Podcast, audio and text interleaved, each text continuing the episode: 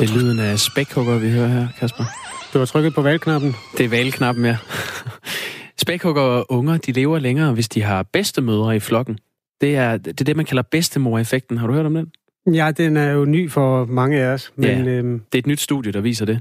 Anders øh, Galatius, seniorforsker ved Institut for Bioscience ved Aarhus Universitet, har forsket i valer og sæler i næsten 20 år, og nu er han med her i Radio 4 morgen. Godmorgen, Anders Galatius. Godmorgen, Anders Galatius. Godmorgen. Hvorfor er de her bedstemors spækhuggere så hjælpsomme?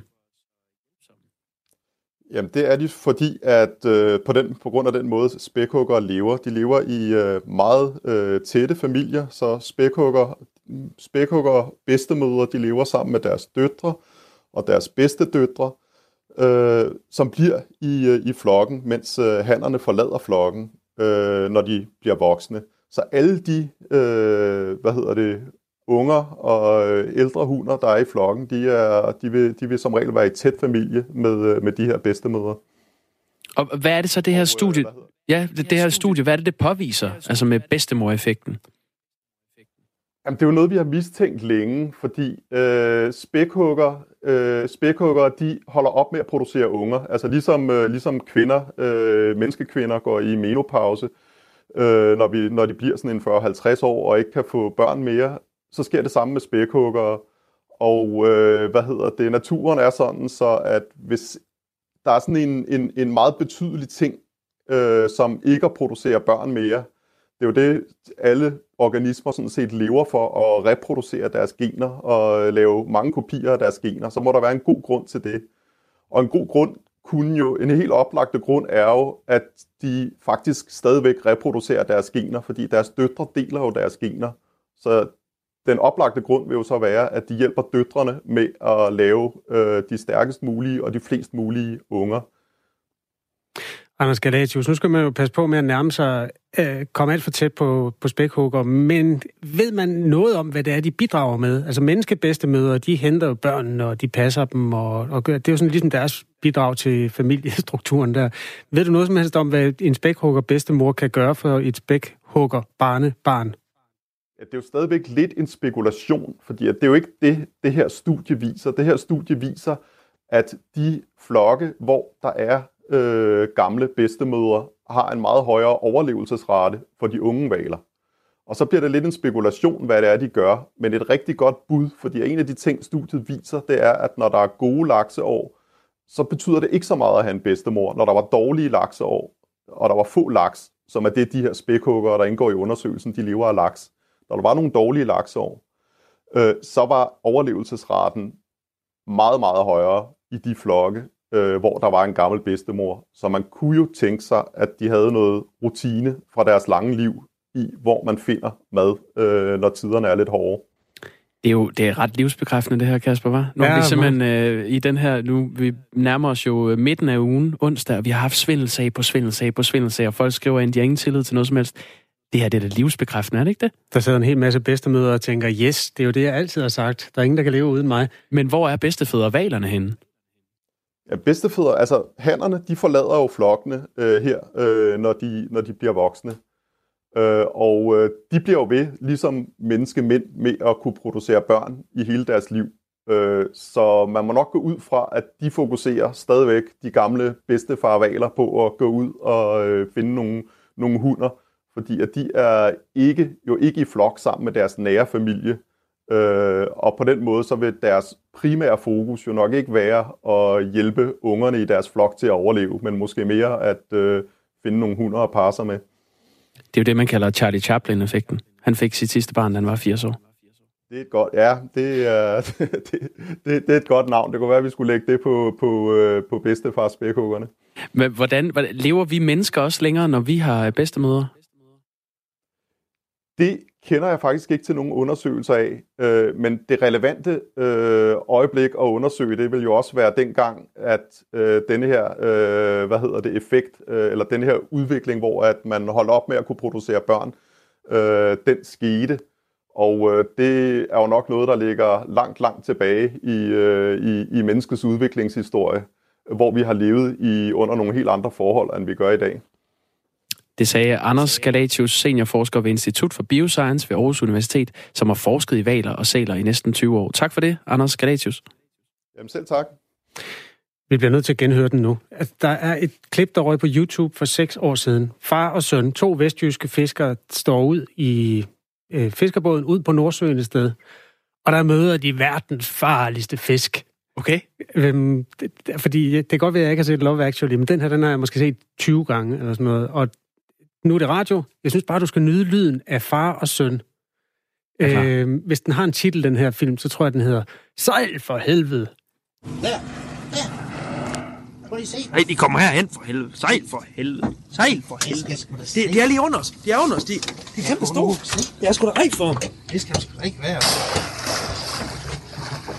Emil, for helvede, mand. Det er spækhugger. Kan du se det? Ja, for helvede. Sejl mig lige væk.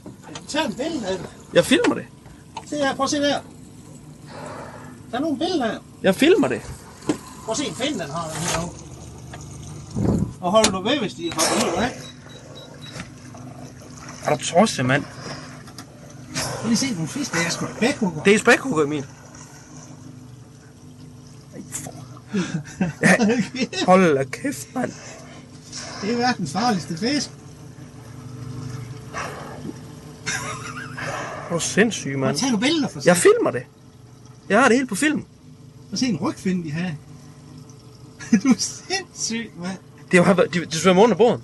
Ja, de er væk nu. De er der. Ja. Ja. Er du sindssyg, nu? De er jo godt nok store, Niklas. Nu kommer de herhen igen. Ej, vi skal sgu ikke have mere med det lort, ikke? Kæft, er du bange for en fisk? Jeg har sat mig rej for spækhugger. Er det ikke pattedyr egentlig? Jo, jeg tror heller ikke, det er en fisk. Men Hvad er den farligste fisk? ja, den er farlig. Fantastisk. Det er der, hvor, hvor øh, livet lige krydser døden et øjeblik, ikke? Og, ja. Vi ved ikke, om du var bedstemors spækhugger. Nej, det fremgik ikke af filmen. Men gå ind og se den for himlens skyld. Det er altså, alle mennesker tilbringer cirka to døgn øh, om ugen på YouTube alligevel. Se den der Sejl for helvede. Det er verdens fedeste film. Klokken er 6 min... Nej, den er 12 minutter over 8. Vi skal øh, til Esbjerg, en af Radio 4 Morgens øh, store historier, som handler om, at øh, der bor en del danskere på campingpladser fast i vinterhalvåret, selvom det er ulovligt. Og det er der ikke blevet skrevet ind over for før nu. Øhm, man har blandt andet i TV2-serien Trailerpark, Trailerpark Danmark kunne se, at øh, folk blandt andet har øh, fast adresse på Esbjerg Camping. Og nu sker der det, at Esbjerg Kommune slår ned på det. De 20 campister, som bor og har fast adresse på campingpladsen, skal flytte inden 1. november næste år. Ellers risikerer de at blive meldt til politiet. Pensionisten Finn Madsen er en af dem, og han fik besøg af vores reporter Maiken Fris Lange i går. Værsgo, kom ind. Hej. Goddag, goddag. Tak for Finn, det. Maiken. Velbekomme. Tak fordi jeg lige måtte kigge forbi. Det må I i hvert fald. Velbekomme. Ja. Men jeg tager ja. lige øh, skoene Nej, af. det skal du ikke. Er det i orden? Nej, ja, for jeg, jeg, jeg skulle til at gøre en. Hvor mange år har du boet her? jeg bor her i halvanden år. Hvad var det, der førte til, at du øh, flyttede herud og ikke fandt en lejlighed, som mange andre vil gøre? Det er fordi, for det første, så kunne man kun få en lejlighed på enten første eller anden sal. Og øh, der skal så en stor indskud til. Dernæst, så kan du bo der måske i halvanden eller to år. Så bliver du tilbudt noget nede ved jorden, og øh, som man gerne vil have, så skal du til at betale indskud endnu en gang. Sådan er det jo. Og det er jo altså mange penge det drejer sig om. Jo. Det er jo en sted mellem 20 og 30.000, vi snakker om, jo ikke? Så var det økonomiske årsager, at du flyttede herud? Delvis ja. Ja. Men der er jo mange andre øh, folkepensionister, som godt kan få det til at løbe rundt i en lejlighed og ikke behøve at bo ulovligt på en campingplads. Nej, altså jeg synes ikke, vi skal bruge ordet ulovligt. Øh, der har jo boet her på pladsen nogen, der både 20 og 25 år, og derfor synes jeg, det, det, det, kan ikke, det kan ikke være rigtigt, at man lige pludselig får at vide, du skal ud. Du Men- har et år. Farvel. Men altså bare fordi noget ikke har, en lov ikke har været håndhævet, eller at man har gjort noget i mange år, så gør det da vel ikke mindre ulovligt. Nej, øh, det kan man jo godt sige på den måde jo, men øh,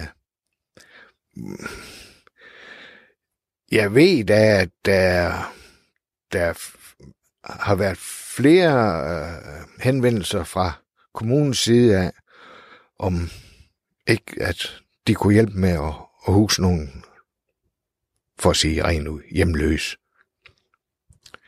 Men, men nu når det er ulovligt, hvorfor, hvorfor finder du så ikke bare en almindelig bolig?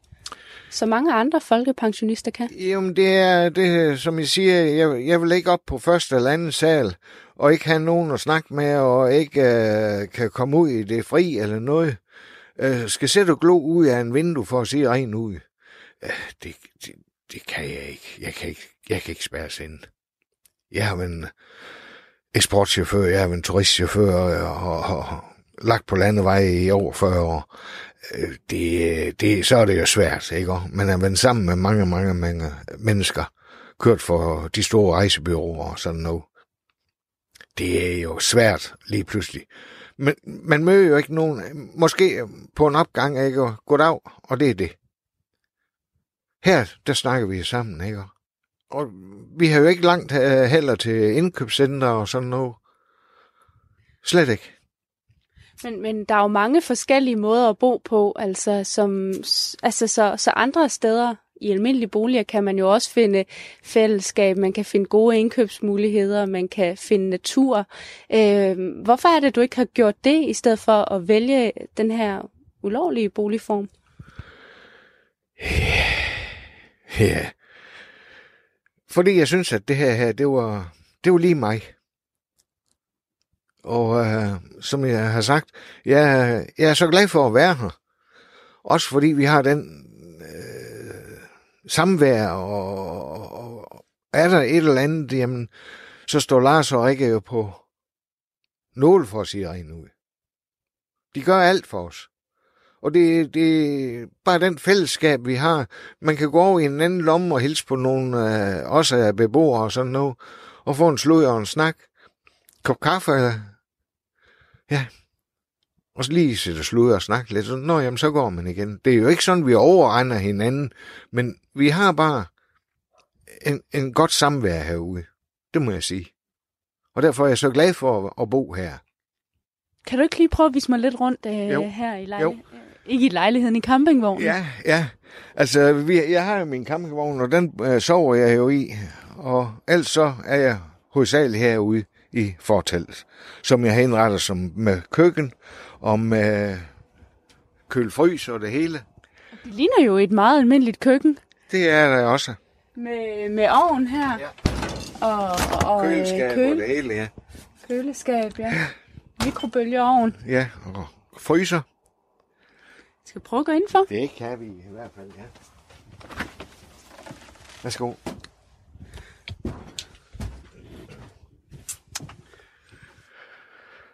Øh, Det er jo sådan set mit hjem, jo.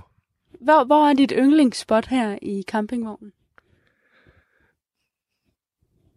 Det er jo nok også den rundseegruppe, man har her, og jeg har fjernsyn, og jeg har DVD og alverdens ting herinde, også i vognen. Hvis det om vinteren det bliver alt for koldt, så trækker man det selvfølgelig ind, i stedet for at skal fyre to steder. Og hvad med toilet og sådan noget? Jamen, der har jeg toilet herinde, hvis det er. Toiletrum. Og prøve at gå herind. Man kan lige stå oprejst her. Ja. Ja. Der er ikke meget plads, var? Nej, nej, men altså, vi har jo alle tiders baderum og faciliteter oppe i øh, hovedbygningen deroppe jo. Skal vi lige prøve at lukke den her? Det må du gerne. Det er lidt ligesom sådan et, øh, et flytoilet. Man står og, man er helt, øh, der kan kun lige være en person herinde, og så er der sådan et, øh, et toilet, som, som minder mig om det, der er i, i flyet. Øh, men ellers så, øh, så ser det ud til at fungere. Så kommer en tynd stråle fra vand herinde her. Det fungerer. Ja, det gør det. Jeg er glad for det, og jeg er glad for at være her. Nogen vil jo sige, at, at grund til, at folk flytter herud, det er jo fordi, de ingen penge har. Altså fordi, at, at det er Nej, bare en måde at spare nej. penge på. Hvad, hvad, hvad tænker du om det? Jamen, Du siger jo selv, det, det, det, det synes- økonomiske spiller Ja, også ind. Jo, jo, for nogen er det jo. Det er jeg godt klar over. Og der er jo mange, der vil komme i knibe øh, nu her fra næste år, hvor at de skal ud. Kommunens bekymring er jo også, at der opstår et boligområde, et socialt boligområde herude, hvor, øh, hvor der flytter øh, også folk ind med, med få ressourcer, der har brug for hjælp osv., at der opstår et socialt boligområde herude i et område, hvor det ikke er meningen. Kan du godt se, at det er uhensigtsmæssigt? Nej, det kan jeg ikke. Det kan jeg faktisk ikke.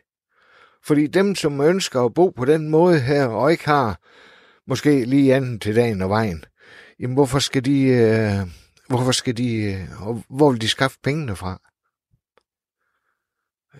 De har jo ikke råd til en lejlighed på en 7-7.500 plus øh, øh, forbrug. Det, det, der er jo ikke mere at, at tage. Altså. De, de kan jo ikke engang få smør på, øh, på brød. Hvorfor skal de straffes? Og derfor synes jeg ikke, at det er ulovligt at bo i en campingvogn. Det synes jeg ikke. Men det er det hos Finn Massen på Esbjerg Camping, som Marken Friis Lange har besøgt. Vi har også talt med øhm, Esbjerg Kommune, hvor udvalgsformanden for det her område siger, at det er en regel, der er landet på deres bord. Det er i virkeligheden en knopskydning på det TV2-program, der hedder Trailerparken, hvor man er blevet opmærksom på, at der bor mennesker i campingvogne året rundt, og det vil man altså ikke have.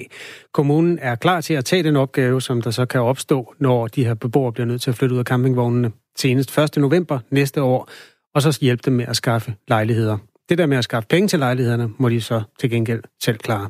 Ja, Trailer Park Danmark på, på TV2. Klokken den er blevet 8.22. Øh, og øhm, inden vi går videre med storpolitikken, så tror jeg lige, vi skal have en sms fra Eva. Hun holder til i Niveau og skriver, Hej, får vi den lovede forbrugeroplysning om, hvornår Love Actually bliver sendt? Det var dig, Jacob. Ja, og det... Øh, hej Eva. Det gør du, men øh, vi har tjekket øh, uh, tv-guiden. Man kan simpelthen, det, det ligger kun frem, hvad øh, kanalerne sender frem til den 18. december, så det må stadig uh, svæve lidt i vinden, det svar. Men hvis du har en Netflix-konto, så ligger den derinde. Love Actually. Klokken, således opmuntret. Klokken er øh, 8.22. Kina vil droppe en frihandelsaftale med Færøerne, hvis Huawei ikke bliver valgt som leverandør til Færøernes kommende 5G-netværk, øh, som har vigtig strategisk betydning. Ifølge Berlingske og DR, der faldt den her trussel på et møde øh, mellem den kinesiske ambassadør i Danmark og den færøske lægmand Bartur Nielsen 11. november. Michael Åstrup Jensen, Venstres udenrigsordfører, godmorgen.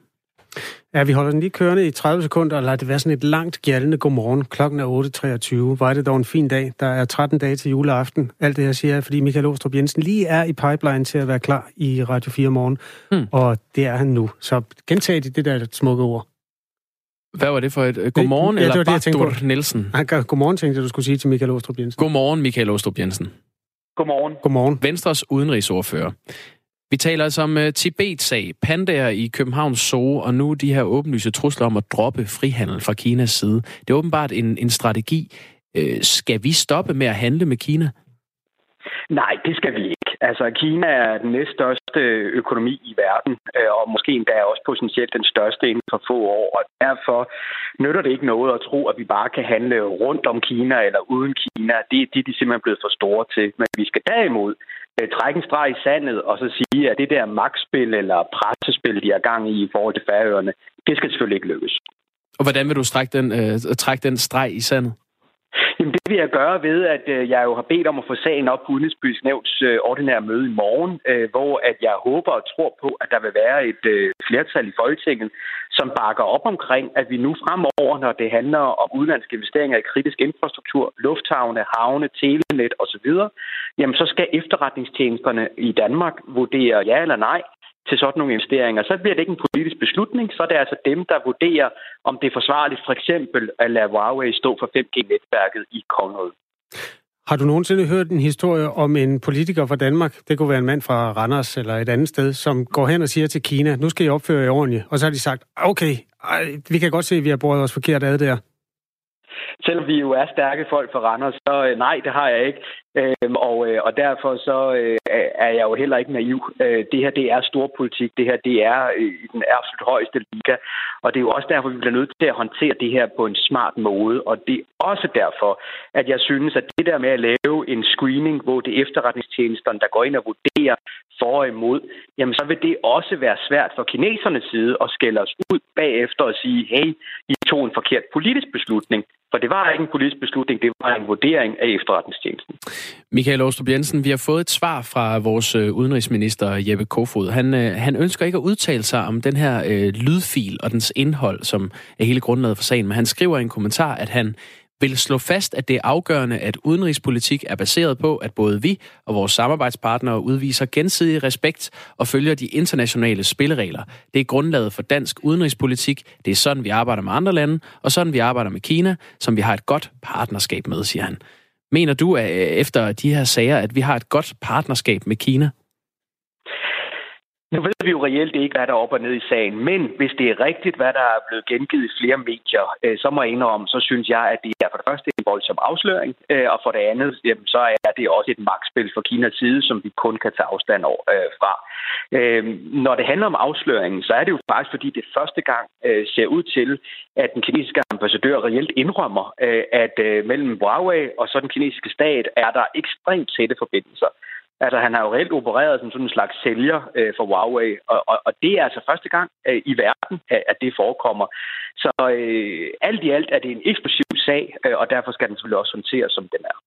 Men hvad betyder det for folk, der skal lave politik med Kina, at de nu som mellem linjerne eller ved et uheld står ved, at øh, de dybest set bare kommer for at sælge telefonmaster?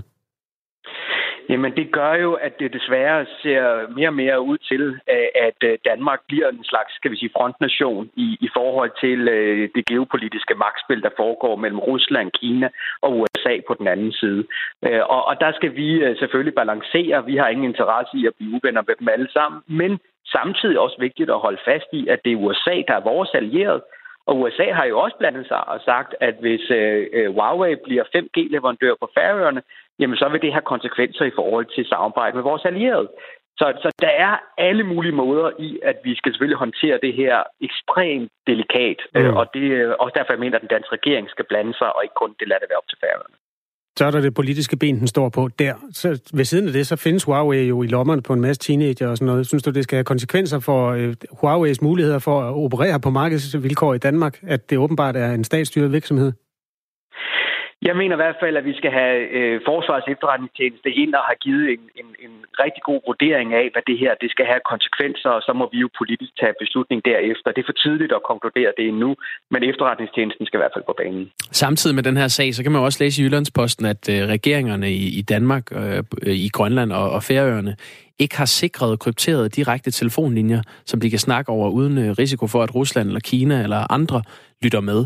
Og tidligere på morgenen her i Radio 4, der, der talte vi med øh, journalist Thomas Fugt, der har dækket blandt andet Tibet-sagen for Radio 24 øh, Han sagde, at den her sag på Færøerne er første gang, at samarbejdet mellem Huawei og Kina bliver udstillet, som, som jeg også sagde tidligere.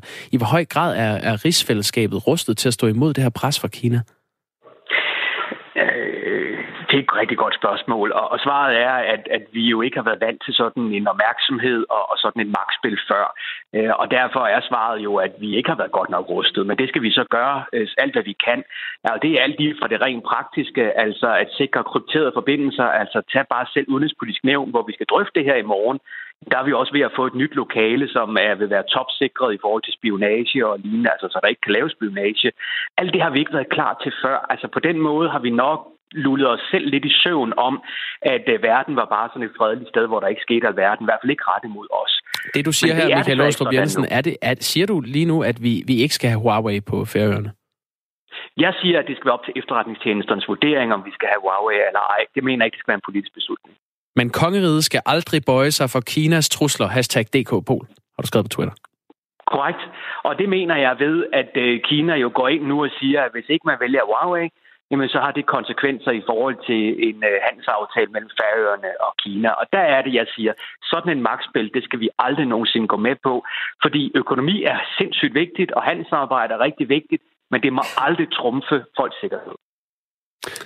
Ja, tak fordi du var med her, Michael Ostrup Jensen, Venstres udenrigsordfører. Selv tak. Efter nyhederne ringer vi til Karina Lorentzen Denhardt, som er landdistrikts, oh, landdistrikts- og ø-ordfører og retsordfører for SF. For Rød, at stille, rød med fløde. Ja. ja, præcis. For at stille præcis de samme spørgsmål, for at finde ud af, om det i den røde del af det danske politiske spektrum sådan har cirka samme genklang, det der sker nu, som det har haft i den blå, som vi netop hørte Michael Åstrup Jensen om at give udtryk for. Lige nu er klokken blevet 8.30. Vi giver ordet til nyhedsvært Morten Sand.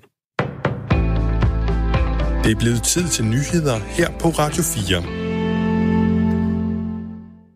Danske forbrugere har måske lidt mere tiltro til dansksprogede netbutikker, end hvad godt er. Sådan lyder advarslen fra Forbrugerrådet Tænk og Dansk Erhverv her midt i julehandlen. For Dansk Erhverv har fået Nordstat til at undersøge danske forbrugers forhold til at handle i netbutikker. Her viser det sig blandt andet, at 61 procent af os forbrugere tror, at så længe netbutikken er på dansk, så kan man forvente, at varerne lever op til danske regler og love. Og selvom det er juridisk set korrekt, så tyder alt på, at det er et rosenrødt billede, når det kommer til netbutikker uden for Danmark. Det er nok en kende for optimistisk, desværre, siger Dansk Erhvervsmarkedschef for handel, Lone Rasmussen hedder hun.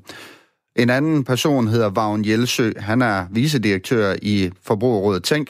Han har derfor en opfordring til os forbrugere. Hold dig til europæisk baserede hjemmesider. Det kan man se på. Øh, der skal jo være kontaktoplysninger på en hjemmeside. Hvis der ikke er det, så er der et helt andet problem. Hvis den ikke er europæisk, så skal man i hvert fald holde sig fra øh, legetøj og øh, kosmetik, øh, og også fra elektronik, som kan være usikkert at bryde i brand.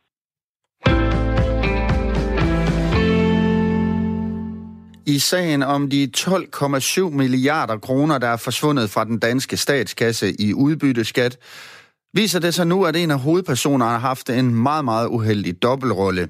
For den britiske rigsadvokat og parlamentsmedlem for konservativ Jeffrey Cox har indtil for nylig arbejdet som advokat for svindelmistænkte Sanjay Saar. Og Jeffrey Cox han har spillet en nøglerolle i SARS hold af forsvar. Det skriver DR Børsen, der har samarbejdet med den britiske avis The Guardian om afsløringen. Sanjay Shah, det er jo den hovedmistænkte i sagen for om de her 12,7 milliarder kroner mod Danmark. Men samtidig så har Jeffrey Cox Sidste år, der blev han nemlig udnævnt til rigsadvokat med ansvar for blandt andet anklagemyndigheden i Storbritannien. Og netop anklagemyndigheden, den arbejder sammen med de danske myndigheder om øh, og i efterforskningen af Sanjay Sara. Formanden for Folketingets retsudvalg, Preben Bang Henriksen, han kalder det over for DR et habilitetsproblem i allerhøjeste grad. Han frygter, at de tætte bånd mellem Sara og Cox kan ligge en dæmper på efterforskningen i sagen om udbyttesvindel hos de britiske myndigheder. Dansk Folkepartis medlem af retsudvalget, Dennis Flytkær, han er enig og kræver en redegørelse fra justitsministeren. Justitsminister Nick Hagerup, han ønsker ikke at kommentere sagen. Årets store historie har sat sit præg på søgemaskinen Google. Google opgør hvert år de mest populære søgninger, og i år er det nye IT-platform til skoler og forældre, Aula, der er højdespringeren. Det skriver Google i en pressemeddelelse. Aula bliver efterfulgt af Rasmus Paludan og Anders Holk Poulsen som søgeord. Aktiviteten på vulkanøen White Island i New Zealand er øget, og det forsinker arbejdet med at bjerge de personer, der formodes at være omkommet på øen efter mandagens vulkanudbrud. Det oplyser myndighederne på et pressemøde sent onsdag eftermiddag lokal tid. Vindfølsomme køretøjer frarådes at passere Øresundsbroen på grund af kraftig blæst. Vejret i dag byder ellers på lidt sol og efterhånden mest tørt vejr, og temperaturerne de ligger sig mellem 4 og 8 grader.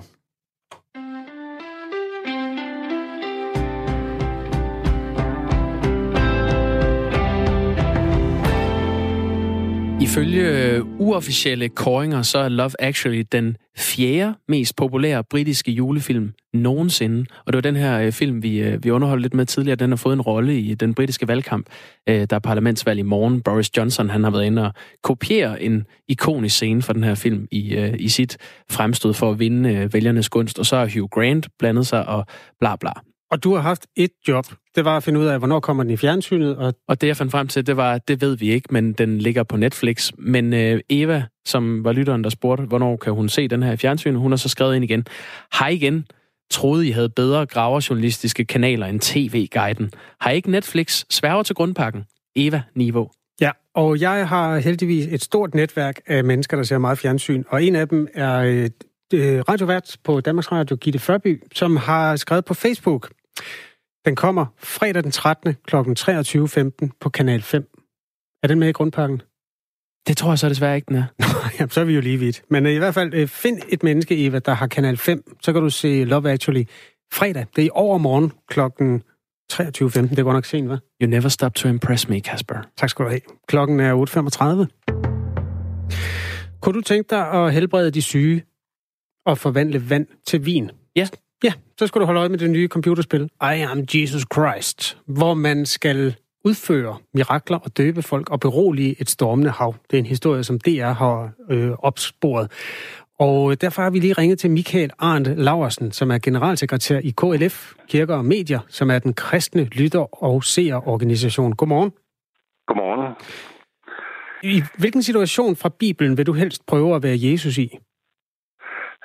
Det er et rigtig godt spørgsmål. Øh, I den helt aktuelle situation for mig lige nu, hvor jeg har fået en, øh, en, hvor min mor er blevet øh, alvorligt syg, så tror jeg helst, at jeg ville kunne helbrede en syg, faktisk. Så, øh, så det, vil jeg, det vil jeg gøre, hvis jeg kunne vælge. Og det er jeg ked af at høre med din mor. Øhm, det her er jo, altså, der er en trailer, der viser en scene, hvor spillet bruger af Jesus på korset. Så kan man kigge over på to andre, ja. som hænger på korsene ved siden af og sådan noget. Det er polske Playway, der står bag en serie af simulationsspil, som altså også ja. har opfundet det her. Øh, på Twitter og Reddit og sådan nogle steder, der er der rigtig mange, der griner af spillet og tror næsten, en, mm. det, er, det er en joke. Og så er vi jo nysgerrige på, hvordan en mand fra en kristen organisation forholder sig til det. Hvad synes du om det? Ja. Jamen, jeg oplever jo, at rigtig mange mennesker ved meget lidt om, hvem Jesus er, og hvad det var, han gjorde, da han gik rundt på jorden for et par tusind år siden. Så som udgangspunkt tænker jeg, at hvis et spil som det her kan være med til at synliggøre øh, et væsen, en væsentlig del af det kristne budskab for måske en ny målgruppe, som ikke lige øh, åbner det, det nye testamente og sidder og bladrer i det, øh, så er jeg som udgangspunkt nysgerrig og positiv. Og når jeg siger som udgangspunkt, så er det fordi, det handler rigtig meget om, hvad er det, spillets præmis er. Hvad er det, man vil med det her spil? Øh, hvis man ja, behandler stofområdet på en, en, en god og konstruktiv og sober måde, så kan det blive rigtig godt. Øh, hvorimod hvis man øh, gør grin med det, eller på en eller anden måde, så den har en håndelig tilgang til det, jamen, så bliver det tilsvarende lige så skidt. Hvor meget må man lege med Jesus-figuren, efter din mening? Altså, det er jo en person, der er skildret også i tegnefilm og alt sådan noget gennem mange år. Har du oplevet nogle steder, hvor man går over en grænse, og i givet fald, hvor, hvor går den grænse hen? Ja, det er meget svært. Altså, det, jeg bliver jo tit spurgt om det her med grænsen for, hvornår går man over stregen, og der er nogen, der siger, at det er blasfemi, når man gør det ene og det andet. Øh, jeg tror, Jesus han kan tåle rigtig meget, og jeg tror i virkeligheden, det handler om, at for mig som, som, som øh, hvad skal man sige, generalsekretær i en kirkelig organisation, der arbejder med at gøre kirke og kristendom synlige i vores medier, der tror jeg, man kan gå forholdsvis langt. Altså det handler om at have respekt for stoffet. Det handler om at have respekt for de mennesker, som bygger deres liv på en kristen tro og bevisning. Og så længe man har det, så synes jeg, man kan gå ret langt. Så kan man bruge de her forskellige øh, personer fra Bibelen og figurer osv. i mange sammenhænge. Det tænker jeg både tegneserier og spiller inden for den ramme. Øh, der, hvor man nogle gange træder over, det er i forbindelse med satire, hvor man øh, typisk, som jeg ser det, ikke har forstået, hvad det er, kirke og kristendom egentlig betyder for mennesker. Og så kan man godt nogle gange ramme ved siden af.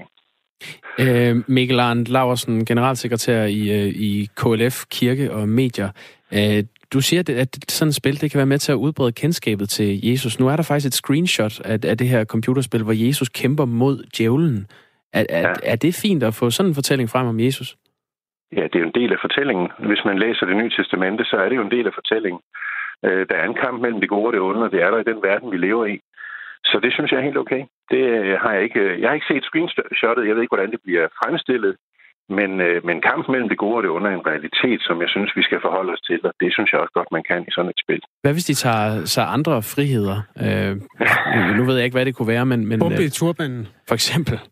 Vil, ja, det vil så være men, over grænsen? Jamen, så er vi jo igen, altså nu har den jo ikke noget som helst med kristendommen at gøre på i turbanen, men så er vi ude i det satiriske element igen, og det er der mange gange, at jeg oplever sådan en, en forståelseskløft mellem de mennesker, som laver satiren, og, øh, og troende mennesker. Man, man, er ikke, man har ikke viden nok om, om tro til at, at lave satire på en god måde. Det oplever jeg tit, og derfor er det et problem, når man når den vej ud. Har du set uh, Life of Brian, Monty Python? Ja, det har jeg da. Hvad ja, synes du om det? Har jeg det. Øh, Jeg er ikke totalt vild med den. Jeg synes, den har mange sjove og skæve elementer. Øh, Jeg synes, de har lavet bedre film end den. Øh, Så, så jeg synes, Monty Python kan også noget, men det bliver aldrig en af mine favoritfilm.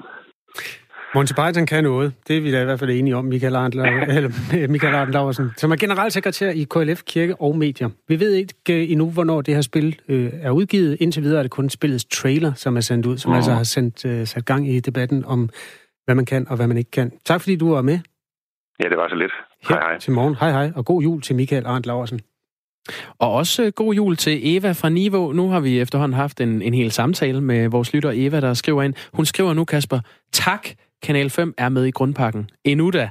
Godt med netværk. Halleluja. Så alt er godt, det bliver jul igen. Jamen det er, men er det ikke Kanal 5 er en del af den der øh, UC versus øh, Oh, don't Discovery mention the konflikt? war. Ja. Det er en af de historier, vi i virkeligheden slet ikke har beskæftiget os med i Radio 4 morgen, mens jeg har været her. Men det er altså noget, der kommer til at... Er det, er det ikke en brændende platform, der springer ud i lys lue her øh, ved årsskiftet? Det vil jeg sige. Det er jo øh, der, man kan se sine øh, fodboldlandskampe. Det er særligt det, der har været et øh, omdiskuteret emne der. Ja, men det kommer vi nok tilbage til. Nu er klokken 8.41. Vi har beskæftiget os med det hele morgen. Kina vil droppe en frihandelsaftale med Færøerne, hvis Huawei ikke bliver valgt som leverandør til Færøernes kommende 5G-netværk, fordi det har strategisk øh, vigtig betydning. Ifølge Berlingske og DR, der faldt den her trussel på et møde mellem den kinesiske ambassadør i Danmark og den færøske lam, øh, lavmand Bartur Nielsen den 11. november. Karina Lorentzen Denhardt, retsordfører fra SF, er med i stedet for øh, udenrigsordfører Carsten Hønge, der er i USA. Godmorgen, Karina Lorentzen Denhardt. Godmorgen. Ja, Tibet-sagen, pandaer i Københavns øh, zoologisk have, og nu de her åbenlyse trusler om at droppe frihandel. Det er åbenbart øh, en kinesisk strategi. Synes du, vi skal stoppe med at handle med Kina? Altså, jeg ved ikke, om vi skal stoppe med at handle med Kina. Altså, der er jo ingen af os, der har hørt den her lydoptagelse endnu, og øh, derfor øh, tror jeg ikke helt, at vi ved, hvad reaktionen er. Men det er jo klart, at hvis det her virkelig er rigtigt, så viser det jo, hvad det er for nogle bøllemetoder, kineserne bruger, og det viser også, at øh, at den bekymring, som vi har haft i forhold til, at Huawei ikke bare er et firma, øh, men faktisk har tætte forbindelser til den kinesiske stat, er virkelighed, og at vi skal være meget optaget af, hvad det er for en teleinfrastruktur, vi vælger. Faldt du ned af stolen, da du fandt ud af, at Huawei havde tætte forbindelser til det kinesiske styre? Det er jo det, vi hele tiden har haft mistanke om, men jeg synes jo, at den her sag viser, at øh, der er øh, tætte forbindelser.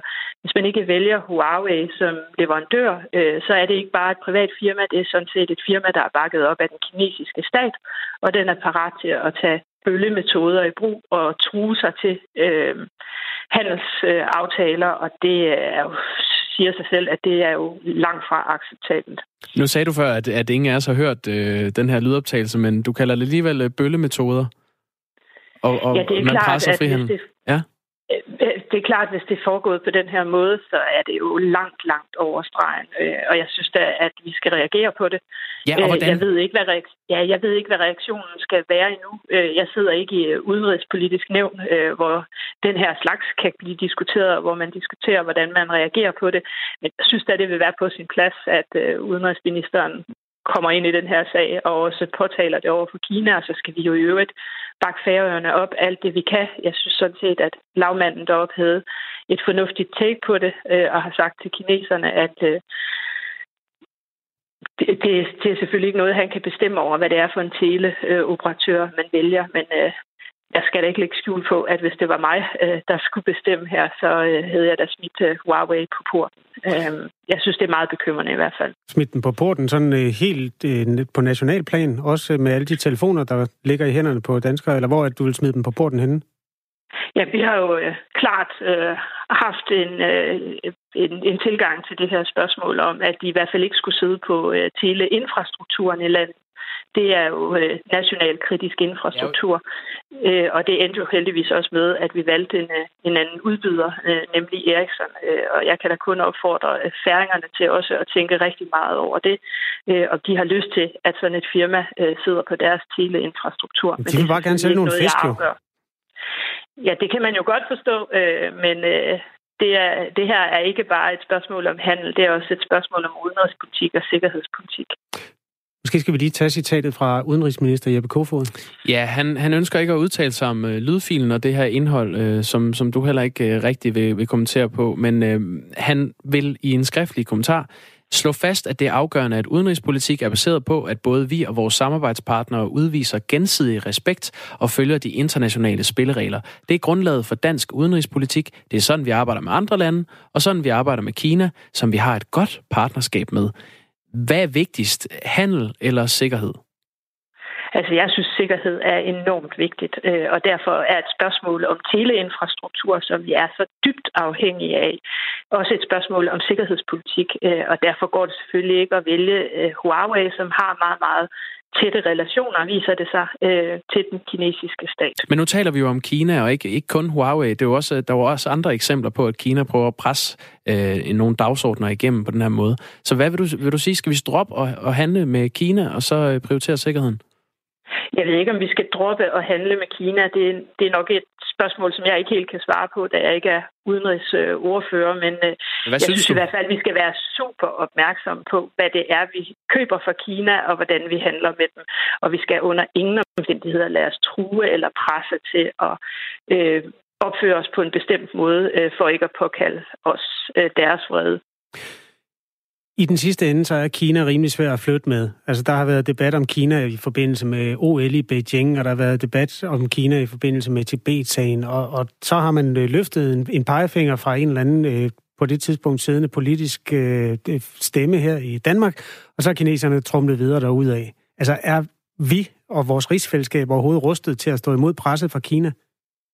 Jamen, der er jo ingen tvivl om, at øh, vi er en lilleput-nation i den sammenhæng, og øh, det er sikkert ikke særlig vigtigt for Kina, hvordan vi øh, opfører os, men det viser i hvert fald, at øh, der, hvor vi kan bestemme selv, øh, der skal vi være super opmærksom på, øh, hvad det er for noget, øh, som som kineserne sælger til os herunder for eksempel øh, teleinfrastruktur, det skal de overhovedet på ingen måde efter min opfattelse sidde på. Karina Lorentzen Denhardt, du øh, sidder jo fra i SF som er støtteparti til regeringen. Hvad, hvad vil I gøre nu? Jamen, jeg tror, øh, det rigtige er at få en drøftelse af det her øh, udenrigspolitisk nævn. Øh, det er min klare opfattelse, at vi skal selvfølgelig støtte færingerne alt det, vi kan. Øh, og så håber jeg jo personligt, at øh, man dropper øh, Huawei som leverandør også på færøerne. Det sagde Karina Lorentzen Denhardt fra SF. Og Folketingets øh, udenrigspolitiske nævn skal drøfte den her sag i morgen. Klokken er 8.47. Det viser sig, at der bliver lavet mindre og mindre hjemmelavet mad på aftensmadsbordene rundt omkring. Hvad skal i den lille grosenske familie der, når I sidder dig og Tone, og hvad er det jeres datter hedder? Elinor. Hvad sker der så? Er I på øh, den gyldne måge og hente lidt øh, nuggets til hende, eller laver I det selv? Nej, og ved du hvad, der åbner du for en helt anden historie. Jeg så, at uh, McDonald's er begyndt at bringe ud i Aarhus også nu. Okay. De bringer også ud i København og i Odense og i Roskilde. Ja, men... men det er noget med, det er ret dyrt. Nej, vi skal ikke have noget fra McDonald's. Jeg kommer til at lyde som sådan en rigtig uh, politikken læser, hvilket der ikke er noget galt med, men uh, vi får årstiderne. Kæft. Det er klimavenligt, Kasper. Okay, øh, den nye oplysning er, at øh, tallet af mennesker, der laver hjemmelavet aftensmad, er faldet fra 55 til 50 procent ifølge øh, noget, der hedder Madkulturen, som er en selvejende organisation under Miljø- og Fødevareministeriet. Og det er grund til, at vores kollega Camilla Due, hun har kastet sig over hjemmelavet mad i Ring til Due, som jo er vores lytterinddragende program mellem 9 og 10 her på Radio 4. Og Camilla, hun vil i virkeligheden gerne sådan på en eller anden måde påvirke det her ved at snakke om nogle af de retter, man kan lave, og dermed lære inspirations... Øh, stafetten gå rundt imellem ørerne og, og på os, og måske prøve på den måde at for det første belyse, hvor meget godt hjemmelavet mad der findes, og for det andet, øh, ja, deles, det er nogle af de gode idéer. Hvad laver I med alle de der øh, jublende glade, hjemmedyrkede øh, årstiderne grøntsager der? Økogrøntsagerne, jamen øh, det er for, Det, jeg har faktisk ikke styr på, hvad der er på menuen i, i aften, men det er sådan nogle forskellige øh, vegetariske retter, der er hurtige at lave. hvad, hvad skal du have, Kasper? Jamen prøv at høre, Jacob Grosen. Du har lige hævdet, at I selv laver mad, og I får grøntsager, der nærmest er døde af grin, så godt et liv, de har haft. Og så kan du ikke nævne en eneste ret, som du laver. I går fik vi noget med linser. Ja, det er da ikke en ret. Det kan det være, hvis du putter nogle koriander ovenpå. Okay. Jamen, øh, man kan altid øh, tage en... Øh, økologiske aubergine, og så spise den helt. Øhm, Det kan man gøre. Guldrødder smager også godt med skrald. Ja. I går, der fik vi... Hvad fik vi der? Der fik vi noget pasta med nogle rejer, som jeg havde købt i olie. Og så øh, havde vi nogle agurker, som vi skar i små agurkestykker og spiste dem mm. med stort velbehag. Dagen inden fik vi confit de canard. Hold da op, Kasper Harbo. Som var købt på en dåse, som øh, Nå. jeg havde åbnet. ja, okay. Og dagen inden, der tror jeg, vi fik vist nok bragt en pizza til der, hvor vi bor. Død ligger. Ved du hvad, det skal der også være plads til. Telefonnummeret ind til Ring til Due, det er jo 70 30 44 44. Og det Camilla spørger om, det er, hvis du skal lave hjemmelavet aftensmad, hvad laver du så? Og hvor tit får du selv lavet mad? Mm. Altså, de hjemmelavede retter. Ring på 70 30 44 44 og bank på hos øh, Ring til Due. Du kan også skrive en sms. Den øh, skriver man ind til 1424, så starter man med R4, et mellemrum, og så øh, beskeden. Ring til du går på kl. 9.05, øh, og det er om et kvarter. Efter at have mellemlandet på middagsbordet, så kaster vi os lige ud i storpolitikken og sikkerhedspolitikken en gang til. Fordi når Danmark skal diskutere vigtige sikkerhedspolitiske emner med Grønland og Færøerne, så er der risiko for, at fremmede stormagter som Kina, Rusland eller USA er med på en lytter. Det er i og for sig ikke nyt for nogen, at øh, de kan finde på det, men det spektakulære i det her er, at der ikke findes en sikret, krypteret, direkte telefonlinje de tre regeringer i fris, rigsfællesskabet imellem. Øhm, det er linjer, som alle danske ambassader ellers er udstyret med, men øh, Jyllandsposten fortæller altså, at der ikke mellem de her øh, regeringer er, eksisterer en sikker telefonlinje. Sikre linjer er ellers topprioritet hos øh, regeringen, lyder meldingen fra udenrigsminister Jeppe Kofod. I den verden, vi lever i, der, der, øh, der er det vigtigt, at vi kan kommunikere med hinanden øh, og gøre det i fortrolighed. Og det er også for den her regering øh, og for mig vigtigt i forhold til en øh, meget bedre og meget mere aktiv øh, inddragelse af øh, Grønland og Færøerne i øh, udenrigs- og sikkerhedspolitik. Ja, så sådan en telefon skulle man måske se at få. Vi har Jon Rabæk Clemmensen, som er lektor ved Forsvarsakademiet med på ja, en rimelig usikker telefon. Godmorgen, Jon. Godmorgen.